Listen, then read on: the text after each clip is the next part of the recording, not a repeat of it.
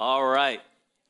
It is the first Sunday of the month, and uh, on these Sundays, we also like to kind of do a little bit of, um, you know, house business. So we let you know if you're visiting. Uh, there are connection cards at the offering boxes, offering envelopes if you choose to do uh, your offering through the envelopes. We also have bulletins printed each week now, and encourage you to um, take time to read the bulletin and kind of get caught up and stay up to date on the giving and all the opportunities to serve around here. Uh, speaking of, we have a wonderful opportunity. It is November, it is Thanksgiving, and we have an opportunity to minister in the community. So, Aubrey, come on up and share with us how we can bless the community. Okay. Good morning, family. How are you? Um, you may have noticed in the bulletin um, there is an opportunity to serve this month um, in our local community. Uh, Help of Ojai has been putting boxes together and delivering them um, every Thanksgiving to community members who just need a little extra assistance, um, who want to have a nice Thanksgiving meal with their families. So, um, if you would like to participate, we have a team that's already gathering the food. Um, the youth group is going to help in putting the food together to deliver, and we're looking for anyone who wants to make deliveries of the bags or boxes to the families. It's going to be sun, uh, Saturday, November 20th, that we're going to make those deliveries.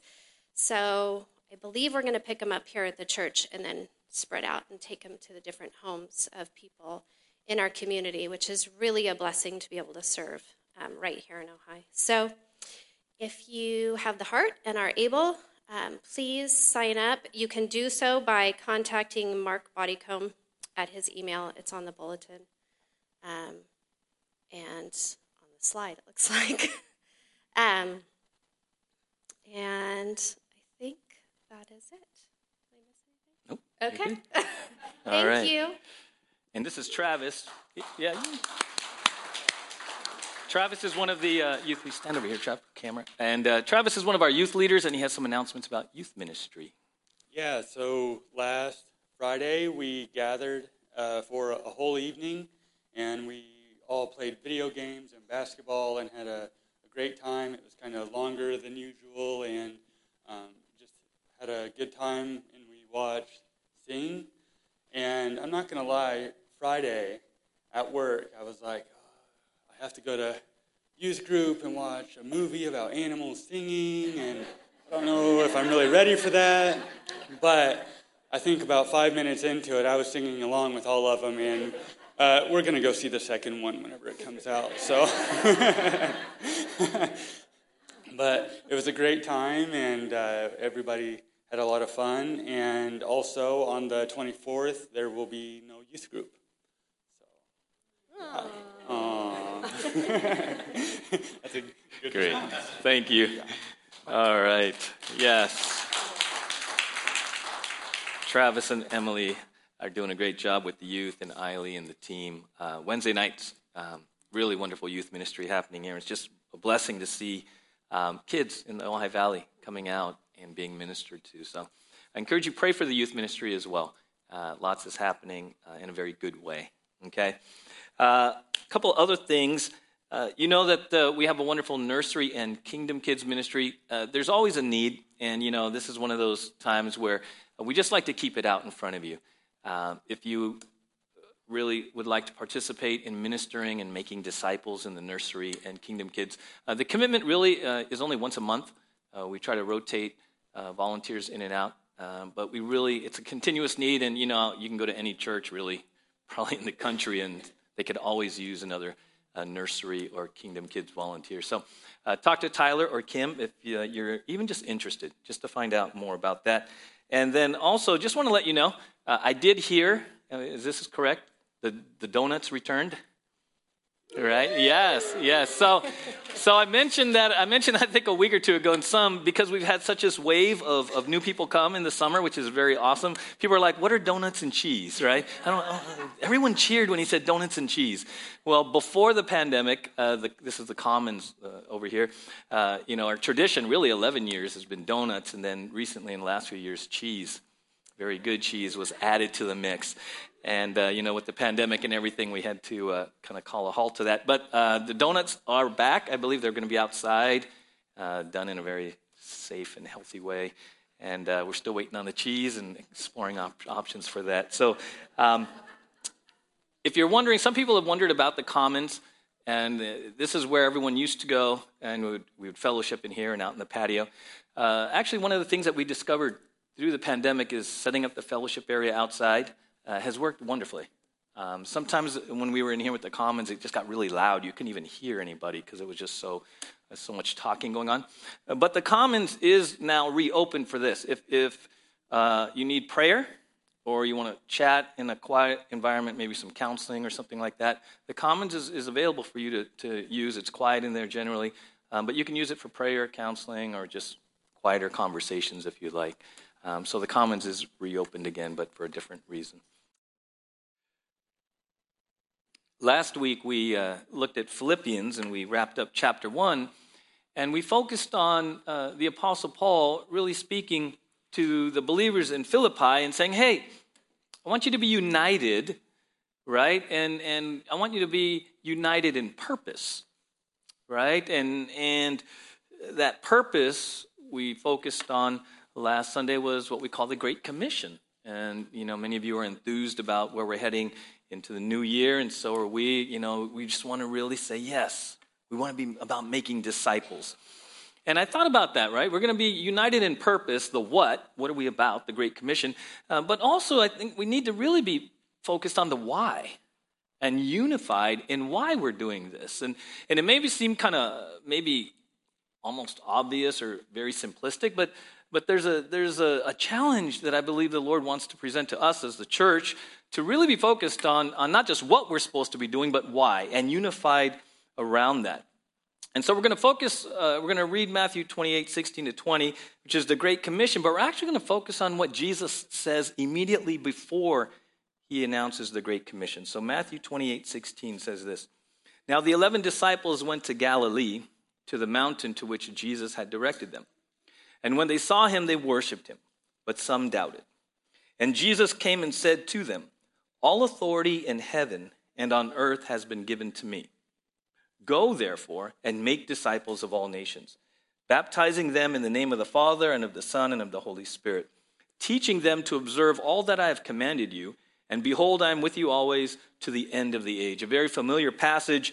Oftentimes, you'll hear and may have heard several uh, sermons in your lifetime about the Great Commission. Uh, but I don't know how many of us have actually focused on Jesus' words in verse 18, where it says, And Jesus came and said to them, All authority in heaven and on earth has been given to me. And then he, then he goes into the Great Commission. All authority, and I thought of that word authority. Authority, right? And and it made me think of, of, of, you know, in years past, I've shared with you when I was in youth ministry, we took some kids whitewater rafting. And uh, you want to hand me that? I, I, I, keep this in my office, kind of reminds me of, of that trip. And if you've ever been whitewater rafting, you know that, that there's several people, and, and I was there with uh, some other students. I think there was four of us, and then the guide in our raft. And, you know, you get there, you uh, divide up into teams, and then they put you into the into the river. This was the Kern River, and they put you in where it's where it's smooth and nice, and you get in, and the guide gives you commands. Right? He'll say forward paddle, backward paddle, right paddle, left paddle. Right? Then one thing at, at times he said he would say, if I say dig, if I say dig, you paddle with all your heart. And and I thought of that because, uh, you know, he's our guide, but really, to successfully navigate the portion of the Kern River that we were going to do with not just our boats, but all the other boats with the teens, uh, you know, the guide was really our authority. He was our authority in that boat, in that raft. And the one thing that I had to do and that we had to do collectively to successfully complete the mission was to do and submit to his authority. That, right? And in that context, because we were nervous and, and he had been on the river several times, there was a high degree of confidence and we were looking forward to it. So we just will, will, willingly said, okay, okay. And, you know, we would come up to those different level class rapids. I think the biggest was class three or class four. And, and on the big, on the big uh, rapids, what would happen is, you know, it's very calm. If you've been whitewater rafting, it's calm. And then suddenly in the distance, you hear something, right? And so we would pull up to the big, the big rapids and we would go right before you went in, we would pull off to the side and the guide would say, okay, here's the plan. We're going to go here and you're going to hit that rock and we're going to spin this way. We're going to go off that bank. We're going to shoot down that, right? And we're like, okay. And then we back up a little bit and then we start going towards it. And, and the only thing we had to do, the only thing I had to do, and I was like the front right, you know, the person has to lean way out, right? And because I had such confidence in, in our guide, all I wanted to do was just listen to him. And if you've ever been on a rapid, when you, when you hit a rapid, it gets very noisy right? And a lot's happening. So we hit these rapids, and all these like forward paddle, forward, right paddle, right paddle, back paddle, and, and then like for like a minute or two, you are completely, complete. It's it's loud and there's a lot of movement, but the only thing you're focused on in his is his voice and doing exactly what he says. Right? And suddenly, boom, boom, boom, boom, boom, boom, and it calms down. And the first thing you do is you go, Is everybody here? right? Because there were times where we would we went down one, and I remember we went down one, and it was a little bump at the bottom, and we were all there except one student. And you know, I'm the youth leader, and I'm like, where is she? Right? And and it, it you know it's calmer, and we're like, and you're looking around, and suddenly right next to the boat, she she pops those. right? Because she had come up and kept hitting the bottom of the raft, you know, and yeah, great trip, right? right? And so, you know, my point is, is in that moment uh, where, where we're trying to navigate this and you're having a good time with it, you have to have complete trust and even submission to the authority figure in the boat. You just, it's, it's an authority issue, really, right? And, and I thought of that because in Matthew 28 18, it says that Jesus came and said to them, All authority in heaven and on earth has been given to me. That word authority is the power to rule, the power of him whose will and commands must be submitted to by others. It's the right to act, it's the right and the might. Okay? You have the right to act, you have the power to act. Okay? It also means sovereignty. Sovereignty, absolute control over everything. So, so Jesus says, All authority has been given to him. All authority, this issue of authority. Now, I don't, I don't know your experiences in your life, but we're going to explore that this morning because I believe that God wants to speak to us as a church moving forward that as we pursue the Great Commission, if anyone were to say to you, Why are you guys doing that? By the end of the sermon, you'll be able to answer that. And in something in your life when you choose uh, to make uh, a decision based on the Word of God, that someone say, Why are you doing that? You'll be able to answer that today. And for some of you here or maybe online, maybe some of the struggles you've been having in your spiritual walk, maybe you hit a plateau, maybe you feel like you're just not growing spiritually anymore, maybe it has to do with an authority issue in one or more areas of your life. Maybe in some areas of your life, Jesus is Lord, and in maybe other areas of your life, you've kind of been struggling a bit because it's not that you don't understand what the Bible says, it's more of an, an authority issue. It's more of an authority issue. Okay? John MacArthur says this When we say Jesus had authority, we mean not just that he had power, but that he had privilege. God had given him the privilege of acting in his behalf in this world with no regard for the authorities of men. And so he had both dunamis, which means power, and exousia, that's authority. He had the power and he had the privilege.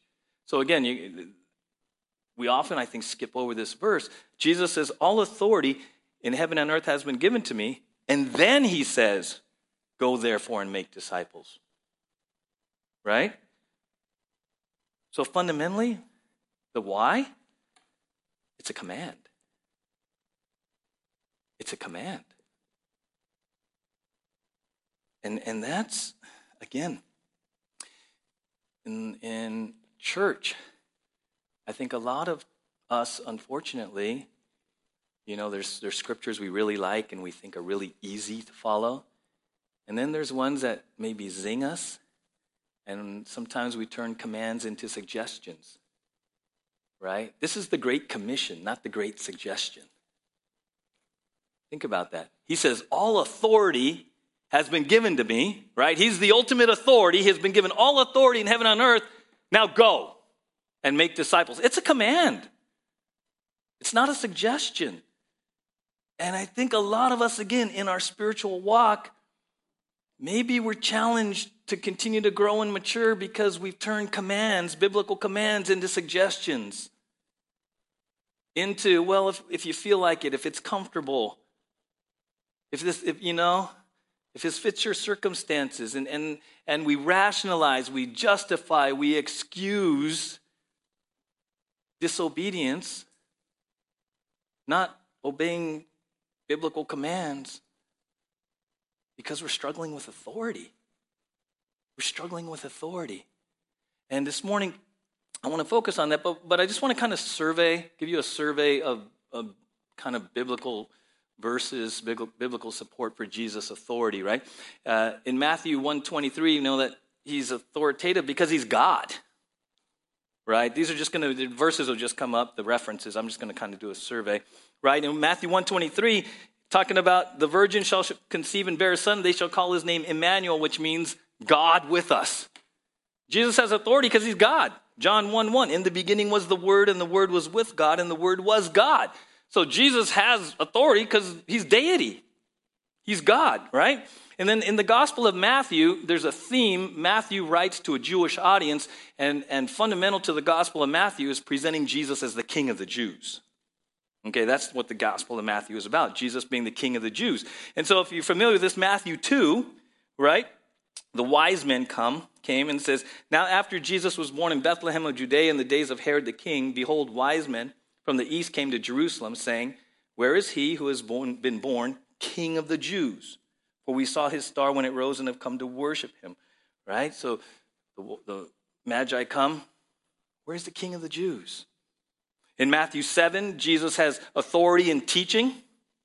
Okay, when Jesus finished these sayings, the crowds were astonished at his teaching, for he was teaching them as one who had authority and not as their scribes. What does that mean? When it says that they were astonished that he was teaching as one who had authority, it means he wasn't referencing anybody. He showed up and he started teaching and he wasn't quoting other rabbis. He was speaking on his own authority. That's what that means when it says he was teaching as one with authority. They're like, where's his references? Where's his footnotes? He doesn't have any because he doesn't need any. Okay? In Matthew 9, he has the authority to heal and forgive sins. Okay, the paralytic, right? Has the authority to heal.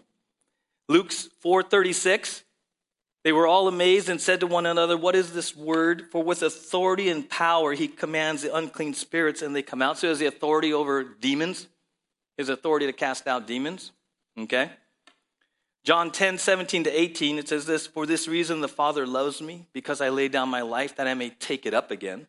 No one takes it from me, but I lay it down of my own accord. I have authority to lay it down, and I have authority to take it up again. This charge I have received from my Father. So the Father gives Jesus what? Authority over his destiny. He has the authority to lay down his life, and he has authority to raise himself back up. Okay? It's the authority given to him by his Father. All authority. And it's interesting because when Jesus is speaking to his disciples about the Great Commission, it's post resurrection right? So there's even this element where Jesus comes, he's incar- the incarnation happens, he fulfills his ministry. Now he's resurrected, and that impacts his authority. In Romans 14 9, it says, Christ died and rose again for this very purpose to be Lord both of the living and of the dead. Okay? And then Ephesians 1 19 to 23 says this. I think this is going to come up. I also pray that you will understand the incredible greatness of God's power for us who believe him. This is the same mighty power that raised Christ from the dead and seated him in the place of honor at God's right hand in the heavenly realms. Now he is far above any ruler or authority or power or leader or anything else, not only in this world, but also in the world to come. God has put all things under the authority of Christ and has made him head over all things for the benefit of the church. And the church is his body. It is made full and complete by Christ, who fills all things everywhere with himself. I love that. So Christ raised from the dead, God the Father gives him all authority over everything. Over everything. And then it says in that in the very in that verse 19, the incredible greatness of God's power for us, this is us believers who believe him. This is the same mighty power that raised Christ from the dead. Think about that. Ephesians 1:19 says that you and I have at our disposal through the power of the Holy Spirit the same power that raised Jesus from the dead. Amen. Think about that. Now that ties in to the end of the Great Commission where he says in Matthew 28 20, and behold, I am with you always to the end of the age. So he says on the front end, hey, I have all authority, I have all power, I have all might, I have all right to act. And at the end goes, and I'm with you. Amen? I mean, that means through the power of the Holy Spirit, and because we're in Christ, when we go out to fulfill the Great Commission, we go with His authority and His power. Amen? See, a lot of times the church in fulfilling the Great Commission, it's almost like we're trying to sneak up on the world. And we're trying not to, you know, make the world mad at us. And we're like, oh, okay, here's Jesus if you like him. And here's, and, you know, we don't want to, we don't want to insult you and we don't want to, you know, irritate you too much. And we just got to be really kind of like very, very, oh, you know. No. Jesus says, all authority has been given to me. I'm with you always. Now go make disciples. Big difference, amen? We go and we make disciples under the authority and in the power and presence of Jesus. So when you go and you share the gospel with someone, you don't have to be a little church mouse about it. Right? What does it say in Acts?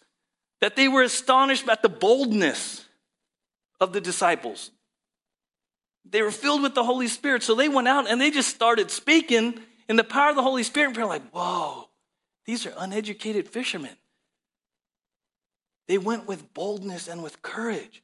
And somewhere along the line, I don't know if we've made the Great Commission so programmatic that we sort of like made it so mechanical or we're, we're so afraid of, you know, offending the world that we forgot that Jesus says, hey, go with me. I'm going with you. Go in my authority. Go in my power. Because it's the power of the Holy Spirit. Amen? It's the power of the Holy Spirit through us. There was a, a Roman centurion who, who actually got it. Now, a Roman centurion was a, uh, you know, he's an officer in the Roman army in charge of 100 soldiers. And in Matthew 8, he comes to Jesus and he gets Jesus' authority. Okay, he says this Matthew 8, uh, 8 5. When he had entered Capernaum, a centurion came forward to him, appealing to him, Lord, my servant is lying paralyzed at home, suffering terribly. And he said to him, I will come and heal him. But the centurion replied, Lord, I am not worthy to have you come under my roof, but only say the word, and my servant will be healed. For I too am a man under authority, with soldiers under me. And I say to one, Go, and he goes, and to another, Come, and he comes, and to my servant, Do this, and he does it. When Jesus heard this, he marveled and said to those who followed him, Truly, I tell you, with no one in Israel have I found such faith. This Roman Gentile soldier gets it. From his military background, he goes, Yep, I give an order under my authority, guys jump. Jesus, you don't even have to come to my house. Just say the word. I get it. You are the ultimate authority. You are Lord. In fact, he uses the word Lord twice in addressing Jesus. He says, You're Lord.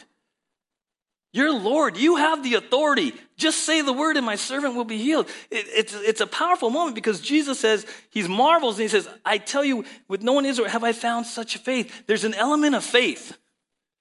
When it comes to understanding the authority, the lordship of Jesus, and how that plays into my life and your life with the decisions you're going to make today, you're going to have to have faith. Not just head knowledge, but you're going to have to act on what you say you believe. Right? It, it, it's really interesting because when Jesus came, this centurion got it. But if you read the Gospels, you'll often see it's the religious leaders who don't like what Jesus says and does, right? And why don't they like what Jesus says and does? What's he doing? He's challenging their authority. By what authority are you doing this? See, much of the conflict between Jesus and the religious establishment was an authority issue. He came in not asking permission from them. He came in knowing that he was on a mission from God his Father. And so he was just speaking the words that he was supposed to speak. And the religious establishment was like, uh, he's challenging our authority, and the people are listening to him. This is not a good thing, right? And I thought of that because I think the challenge for many of us as we grow in our faith is Jesus challenges our authority. He challenges our authority. And this is one of those, again, cultural things that we pick up, especially in this country, of individualism and self determination, and you're not the boss of me, and I'm going to be my own boss and I don't need anybody and you can't tell me what to do, right? So we, we have this culture, not just, you know, it, it's very prevalent in the United States, but it's really a sin issue. So Jesus daily, moment by moment, for many of us, challenges our authority over our own life today in 2021, right? Jonathan Leeman says this when we pull off the somewhat secularized mask of individualism, what we find behind it is a fear of, nay, a hatred of authority. It's not relationships that people are so afraid of. People long for relationships. Rather, it's a particular kind of relationship that people despise. The real problem then is not finally individualism, it's anti authority Loneliness is not the problem. A refusal to live life on anyone else's terms is. Woo! I'm guessing that one out of one of us, at some level, would agree with that. Right? I love that word anti authorityism. Just being told what to do don't cross the line. You got to cross the line. Don't touch that. You just had to touch it. There's something that that stirs up in us, right? In fact, I was, I was thinking of uh, what's going on in our country with all the mandates and everything for the last year and a half. What's going on beyond, beyond the surface? It's an authority issue, isn't it? Somehow or another, the buttons are being pressed and it's an authority issue. And that's what's going on here when Jesus shows up on the scene. It's an authority issue. And this is what's going on in our daily life when you and I are, are challenged by what the Word of God says. And you're, at that crossroads and you got to say obedience, submission, faith, or I'm the boss my way. That's an authority question. And that's what's going on for many of us. Uh, Jesus just kind of like gets to it in Luke 6:46. He says, "Why do you call me Lord, Lord, and not do what I tell you?" I mean, he just kind of calls it out. Now, many of us have grown up, Jesus is Lord, right? That word Lord means master or supreme one. Now, here's the thing if you've grown up and maybe you've kind of got, you know, it's become very cliche, oh yeah, Jesus is Lord, we associate Jesus as Lord with some big title of Jesus. And we, we forget that that title means he's Lord and I'm not. Right? A lot of these uh, Marvel movies, Star Wars, right? There's the supreme one, Usually it's the evil guy, they call him the supreme leader, right? And he has his minions underneath him, and everyone just submits to the supreme one, right? And then we forget that Jesus is the supreme one. And we're supposed to submit to his lordship. Jesus is Lord. Okay, if Jesus is Lord and it's not just a title, but it actually describes the nature of a relationship that I have with him, what does that make me? If I'm not Lord. And that's where the rubber meets the road. And, and I was thinking, okay, what, what are some reasons for us to really struggle with even the authority of Jesus in my life or your life. And, and it has consequences. It was funny, we, we were on these boats rafting, and, and our, our boat, we just fully trusted our guide. And we were having a good time and da da da. There was another boat that tended to be next to us for most of the trip down the river. And I don't know what happened in that boat, but they were not having it with their guide.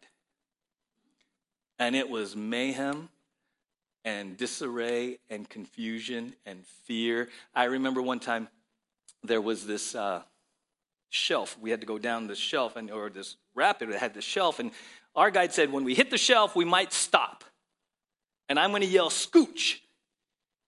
And with scooch means you scooch because you got to you got to edge, you got to get your momentum, and you got to get the raft so we get going, right?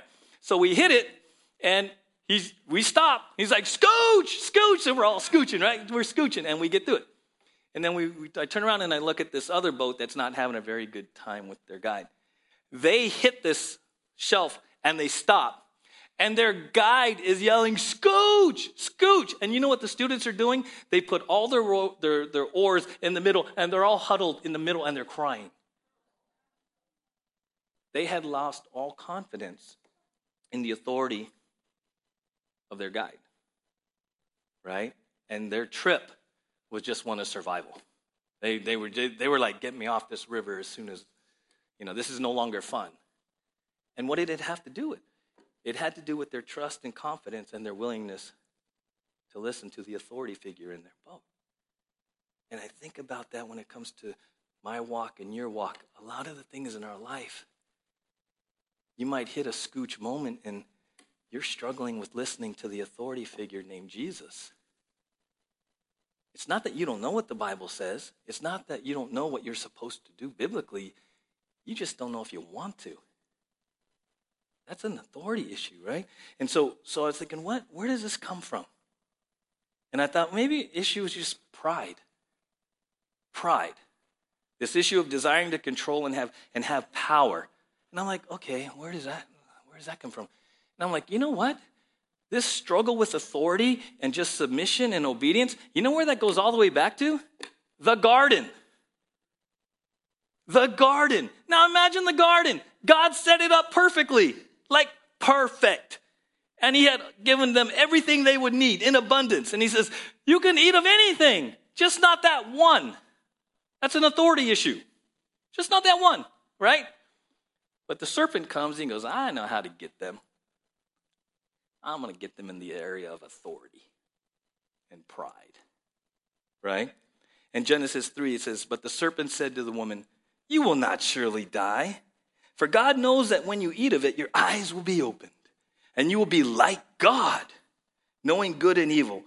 So when the woman saw that the tree was good for food, and that it was a delight to the eyes, and that the tree was to be desired to make one wise, she took of its fruit and ate. She also gave some to her husband who was with her, and he ate. So how did he get it? I mean, perfect scenario. There was, there was no fall yet. They had everything set up for success. And yet, the devil comes in and he gets them in the area of, hey, you can be God. You can be God. Now think about this. Adam and Eve are brought to the place of temptation to disobey God. like, it's just them and God. Just them and God. And this, this issue of, I want to be God. I want power. I want to be in control. It's the same strategy the devil uses today in all of our lives. So some of the issues that I'm dealing with and you're dealing with might be power. It's a power struggle. It's the same thing. Same issue right? It might just be things of the world that, that you don't want to give up, right? Matthew 6 24. No one can serve two masters, for you will hate the one and love the other, or he will be devoted to the one and despise the other. You cannot serve God and money. It might be that you're conflicted because you're trying to hold on to the stuff of the world, and Jesus is Lord, but man, I got all this stuff. I have my kingdom. Remember the rich young ruler? He comes to Jesus and says, Hey, Teacher, what, what do I have to do to inherit eternal life? And Jesus says, Well, you know what? Sell everything you have and come follow me. And what does it say? He walked away sorrowful. Why? Because he didn't trust the authority. He asked the authority how to, return, uh, how to inherit eternal life. The authority told him. But what, what's the point of that story? Jesus knew that his heart was materialistic. Jesus knew that in his heart he was more consumed with the money and materialism of the world. And that's where he zinged him. And so I wonder if we're struggling with authority in our own life, maybe it's because we're trying to serve two masters. You can't. You got to make a choice. You got to make a choice. Maybe this authority issue has to do with you've had bad experiences with authority figures in your life. Just bad experiences, whether in your in your upbringing, in your family, or uh, work. Maybe you know someone in authority mistreated you, or you know, and and now it's like, well, tsh, never going to let that happen again. And now you're very suspicious and you're very resistant to authority and authority figures in your life, and that's bled into Jesus as Lord. You don't have to work through that. Like I said, current events, things that are happening in the country, underlying it deeply is a trust and a confidence in authority. And when you don't have trust and confidence in the authority, who becomes the authority? Me. And if we're not careful, that bleeds into your relationship with God. For whatever reason, you stop trusting God, right? We say around here every week almost, God is all the time and all the time.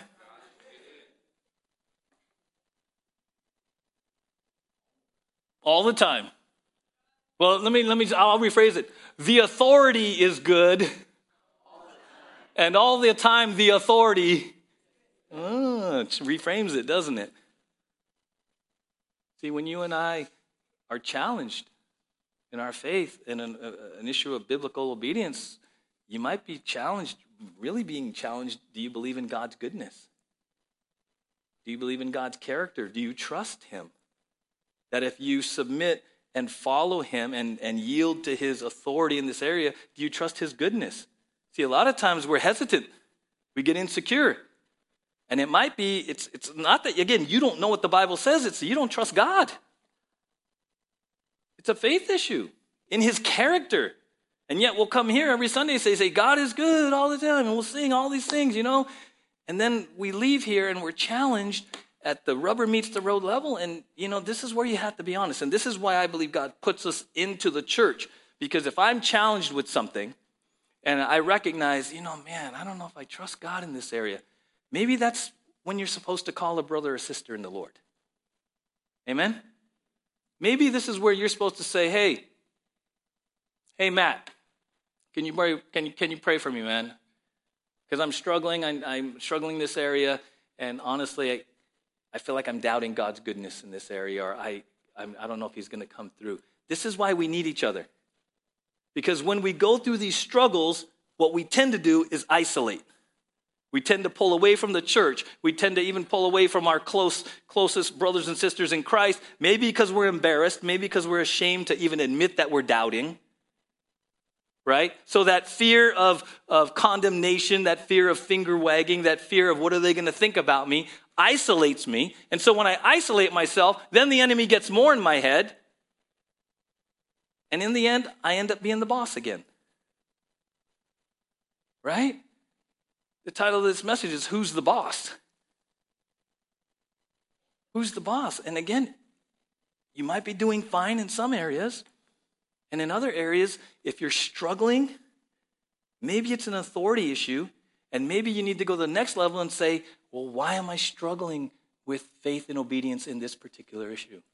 Why is it in this area I'm good? Why is it in this area I'm not? And this is where you need counsel and wisdom and prayer and input from others who see it differently than you do. Fresh eyes. Okay? But that takes humility. Maybe you're afraid. Maybe, maybe this whole area of authority, you're just afraid of giving up your independence. You're afraid of losing something. Your independence, your whatever. You fill in the blank. I don't want to, I can't submit. I'm struggling with, with submitting to God's authority because I'm afraid of. Fill in the fear. Fill in the fear because it might be unique to each person in here. I shared with you before, I went to, in my undergrad at UCLA, I came from a military family. My dad was in the Navy, my brother went to the Naval Academy. And so there was a time at UCLA where I was really researching and, and, and thinking about joining ROTC, to, you know, my own path into the military. I even got the paperwork, talked, and the day came, the deadline came to turn in the application. And I'll be honest with you, I was what, 20, 21? Main reason I couldn't do ROTC, I could not give up my independence. At that station in my life, submitting to the authority of the military just was not my cup of tea. And, and I, think, I think about that now and, and how that sort of independent, rebellious, sort of do my own thing attitude, attitude even bleeds into my walk today. I have to be very careful. As many of you, uh, some of you may remember the movie Top Gun, right? Maverick, right? Well, I adopted Maverick, you know, when I played video games years ago. Maverick was my, my name because I was like, growing up, I was like a maverick. I just like to do my own thing, push the limits, you know, stay out of the box. And, and you know, it's not all bad, except when you say Jesus is Lord. And that whole maverick side rears up. Yeah, yeah, someone, uh, Matt, you asked me, how was your week? And I'm like, well, be honest with you, it's been challenging. Because I knew what I had to, I knew I was teaching on authority. And I said, I told Matt this morning, I said, yeah, usually when, when I have to teach on something, God takes me through it first. And so this has been a, a very challenging week of examining my own authority issues and struggles, right? The old maverick side of me coming out. And, you know, that's why I get it. I get it. it, it it's one of those things Jesus is Lord. Yay. Jesus is Master, Supreme. Yay. And then, oh, okay, how are you handling your money? And how's that? Are you, are you, are you willing to forgive that person? And what, you know, and say, oh, oh, oh, oh. Right? I love Peter. Peter encourages me greatly in his sanctification because Peter was kind of a maverick guy. I love Peter, right? And in Matthew 16, uh, there's a, a very familiar story that happens. It says this From then on, Jesus began to tell his disciples plainly that it was necessary for him to go to Jerusalem and that he would suffer many terrible things at the hands of the elders, the leading priests, and the teachers of religious law. He would be killed, but on the third day he would be raised from the dead. But Peter took him aside and began to reprimand him for saying such things. Heaven forbid, Lord, he said. This will never happen to you. Jesus turned to Peter and said, Get away from me, Satan. You are a dangerous trap to me. You are seeing things merely from a human point of view, not from God's. You, the, the most interesting part of this whole passage is when Peter reprimands Jesus. He says, Heaven forbid, Lord. So, Lord Jesus had just told him what was going to happen. Peter didn't like it, and now he reprimands Lord. Do you see how you're like, Pete, did you just, did you just hear what you said? The Lord told you what was going to happen. You didn't like it, so you reacted, and now you're in Jesus' face, calling him Lord, telling him it's not going to happen. I love that passage, A, because it gives me hope that, okay, Peter was in sanctification.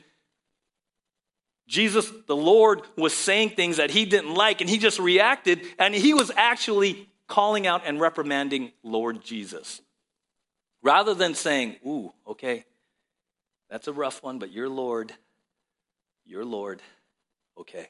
Rather than submitting to it and yielding to what Lord Jesus said, Peter, like many of us, reared up in the flesh and said, What are you thinking, Lord? That, that's not going to happen to you. Lord. You see? And yet we look at that and I think we do the same thing. When we get challenged with things we don't like, or we come across verses, or God's calling us to go do something we're uncomfortable with, or we're scared of, or we, we just kind of, but Lord, I don't want to, Lord. Really, Lord? this is that it's, something that we just get so cliche about in the church that we have to be very careful. When Jesus is Lord, he's Lord. And our response to Lord Jesus is, Yes, Lord. That's the appropriate response, right? In Mark 8, there's this, this passage that Jesus says about people who want to follow him.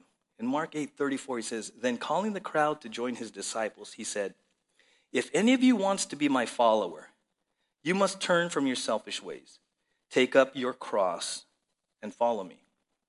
If you try to hang on to your life, you will lose it. But if you give up your life for my sake and for the sake of the good news, you will save it. And what do you benefit if you gain the whole world but lose your own soul? Is there anything worth more than your soul? And it's a familiar passage, right? If any of you wants to be my follower, you must turn from yourself ways, take up your cross and follow me. And and again, this whole idea of the cross becomes so cliche to us. I remember years and years ago, we took a mission trip, teenagers down to uh, Grenada for a, a mission trip, evangelistic trip. And one of the kids was wearing a gold cross, right? Like many of us do. And we were leaving uh, the hotel that we were staying at to go out, and we just happened to cross paths with one of the other leaders on the trip. And in a very loving way, he kind of challenged this teen. He said, Hey, what's with the cross? And it, you know, got a little bit awkward, and I knew he wasn't trying to make the, the teen feel bad, but he was challenging the teen with wearing a gold cross and what it really meant. Like, why are you wearing that? Right? Because we all know that cross a cross was really a symbol of execution. And yet today we wear it as a jewelry piece. And it, and it was really a horrific Roman created instrument of execution. And he was trying to get the teen to think through why he's wearing a gold cross rather than just because it looks cool, right? And, and this idea in this passage of taking up our cross, Jesus says, if we want to follow Jesus, if you want to follow me, Jesus says, take up your cross and follow me, right? And, and, and sometimes, again, we, we lose the significance because we forget the context. And, and I want to share this passage uh, from the Life Application New Testament commentary. Uh, let me share with what the cross meant and would have meant to the early believers. To shoulder one's cross was a vivid illustration of the humility and submission Jesus asked of his followers. When Jesus used this picture of his followers taking up their crosses to follow him, the disciples, the people, and the Romans knew what he meant. Death on a cross was a form of execution used by Rome for dangerous criminals. A prisoner carried his own cross to the place of execution, signifying submission to Rome's power authority. Following Jesus, therefore, meant identifying with Jesus and his followers, facing social and political oppression and ostracism, and no turning back. For some, taking up the cross might indeed mean death. But Jesus' words meant that his followers had to be prepared to obey God's word and follow his will no matter what the consequences for the sake of the gospel. Soon after this, Jesus would take up his own cross. Really changes it when you understand.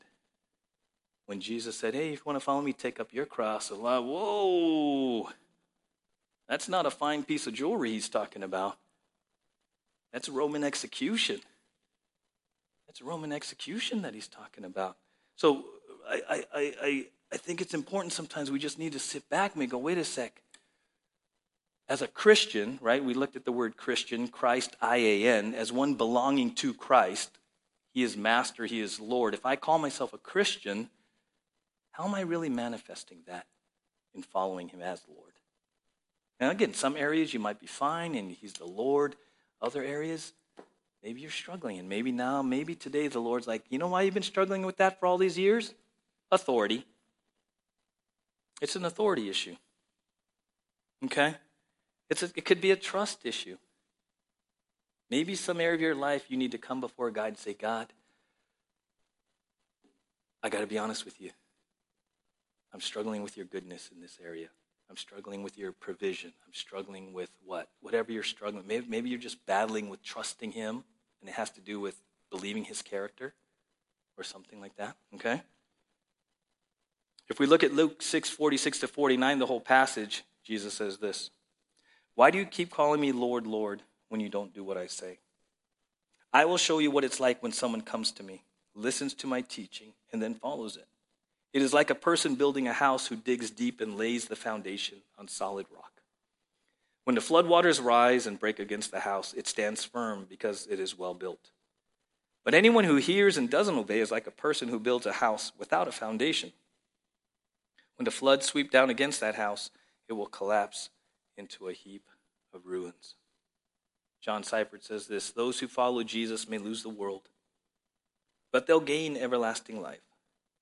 Those who put their trust in Jesus, even before they understand everything, even while they continue to ask questions, are rewarded with the Spirit of God who leads us into all truth.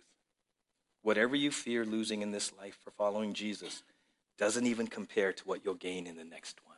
Amen? And so, you know, this type of message, it's like, okay, Jesus said, All authority has been given to me in heaven and earth. Now go make disciples. So, as a church, we're going to go make disciples. Why? Because we're commanded to. It's as simple as that. We don't have to overthink it. In your life and in my life, maybe the Lord wants to say, hey, how you doing with authority? With my authority. How you doing in this area? How you doing in this area? How you doing in this area? Right? Sometimes our struggles because we're still trying to do it our way. It might be your finances. You're the authority over your finances. It might be a relationship, and it's your authority in that relationship. It might be regarding church and serving, or whatever it might be. It's be, you're struggling with God because you're struggling to yield to His authority in this area. And you got to ask the Lord, why am I struggling? If I say you're good and you're all powerful and I'm your child, and you'll never leave me nor forsake me. Why do I struggle still? That's part of your sanctification. That's what Peter was going through, right? You would have thought that he would have learned, Peter would have learned from the get behind me Satan moment. But what happened right before Jesus? Hey, you're all going to deny me. Oh, not me, Lord. Again, Lord Jesus speaks truth, and Peter doesn't like it because it's a pride issue. And he again, right, reacts in the flesh. Not me, even if they all do. I'm not going to deny you. And we all know how that played out. It's part of the sanctification process. So maybe God wants to grow you today, here or online, because there's an area or an areas where you're struggling with his authority. And you just got to figure it out. In, in, invite some brothers or sisters into your life and say, you know what? I've been struggling with this for years. And I don't know if it's my pride. I don't know if it's a control issue. I'm, I think I'm just terrified in this area too. It might be just because I'm scared to give this up to God. And surround yourself with some brothers and sisters who can just ask you loving questions, who can pray with you, who can encourage you. Because the enemy wants to isolate you. The enemy wants to isolate you. Okay? And ultimately, we have the best example. If you're wondering, did Jesus ever struggle with this authority thing? Right, did he just come in and, you know, speak? Did Jesus ever struggle with authority? Oh, yeah, he did. In the garden. In the garden, right? Luke 22 says this And he came out and went, as was his custom, to the Mount of Olives. And the disciples followed him. And when he came to the place, he said to them, Pray that you may not enter into temptation. And he withdrew from them about a stone's throw and knelt down and prayed, saying, Father, if you are willing, remove this cup from me. Nevertheless, not my will, but yours be done. I know in my life there's some garden moments where I'm like, really, Father, isn't there really another way we can deal with this? Nope. The word is the word. And so ultimately it comes down to a nevertheless. Not my will, but your will be done. And, and maybe you're here, maybe you're online, and you recognize that you're in a garden moment. You're in a garden moment, and it's an authority issue. And you're going to have to maybe work through what's pushing your buttons when it comes to authority pride, control, insecurity, whatever it is. And you're going to confess it. And maybe you'll come to this, nevertheless, not my will, but your will be done. Because Jesus, you are Lord. Amen. Let's pray. Father,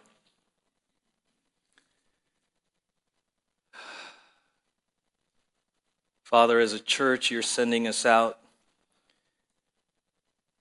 to fulfill the Great Commission. Why? Because we're commanded to. Because Jesus is Lord. And He is sending us.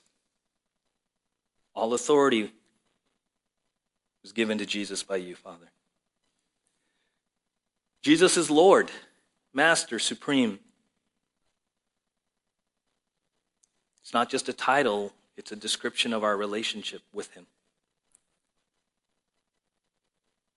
And so, Father, this morning, I ask you, and my prayer has been this whole morning and this week, that you would speak to us as a church collectively and then to individuals within the church about trusting and submitting to your authority. Father, by faith, we're going to do it as a church moving into the new year, and we're going to trust you. Whatever the consequences may be, we are going to obey your command to be making disciples. But Father, then in our own life, would you speak loving truth to each person who professes that Jesus is Lord, who professes to be a follower of Jesus? I, am so thankful for the example of Peter. He didn't have it all together, and you didn't, you didn't cast him out. Peter was in sanctification like many of us, and he struggled with authority issues, and he even got in your face, Jesus, because he was trying to figure out what it means to truly submit and trust, even when he didn't like what you were saying. So I pray that you would give us that same teachable heart and the same courage to yield and submit. Jesus, thank you for your example in the garden when you said, Nevertheless, not my will, but yours be done, Father. You yielded, you submitted to the Father's plan, to the Father's will. You chose. And I pray that we would make that same choice. You're here this morning and, and before we take communion, I would encourage you have a time of reflection, maybe a time of confession, maybe even a time of just making it right with God. If you re- recognize areas of rebellion, areas of resistance to his authority, confess it. He already knows. Maybe today is the day you'll be free. Free of the bondage of resisting his authority. And maybe if you're listening, if you're here or you're online and you're listening, maybe your first step is to trust in the salvation that Father offers you through faith in Jesus. The Bible says we're saved by grace through faith, not by works. So today I encourage you, I implore you, put your faith in Jesus as your Savior and Lord. Believe that He was crucified, He died, He rose from the dead. Payment for your sins. Just receive the gift of salvation by faith today. And so, Lord, we're going to come before you in the time of communion. Jesus, you said, as often as we do this, do this in remembrance of you. So, in this time of communion, we're going to remember that you yielded, you submitted to the Father's will. And we confess the areas in our life where we're struggling to do the same. All right. It is the first Sunday of the month, and uh, on these Sundays, we also like to kind of do a little bit of um, you know, house business. So we let you know if you're visiting. Uh, there are connection cards at the offering boxes, offering envelopes if you choose to do uh, your offering through the envelopes. We also have bulletins printed each week now and encourage you to um, take time to read the bulletin and kind of get caught up and stay up to date on the giving and all the opportunities to serve around here. Uh, speaking of, we have a wonderful opportunity it is November, it is Thanksgiving, and we have an opportunity to minister in the community. So, Aubrey, come on up and share with us how we can bless the community. Okay. Good morning, family. How are you?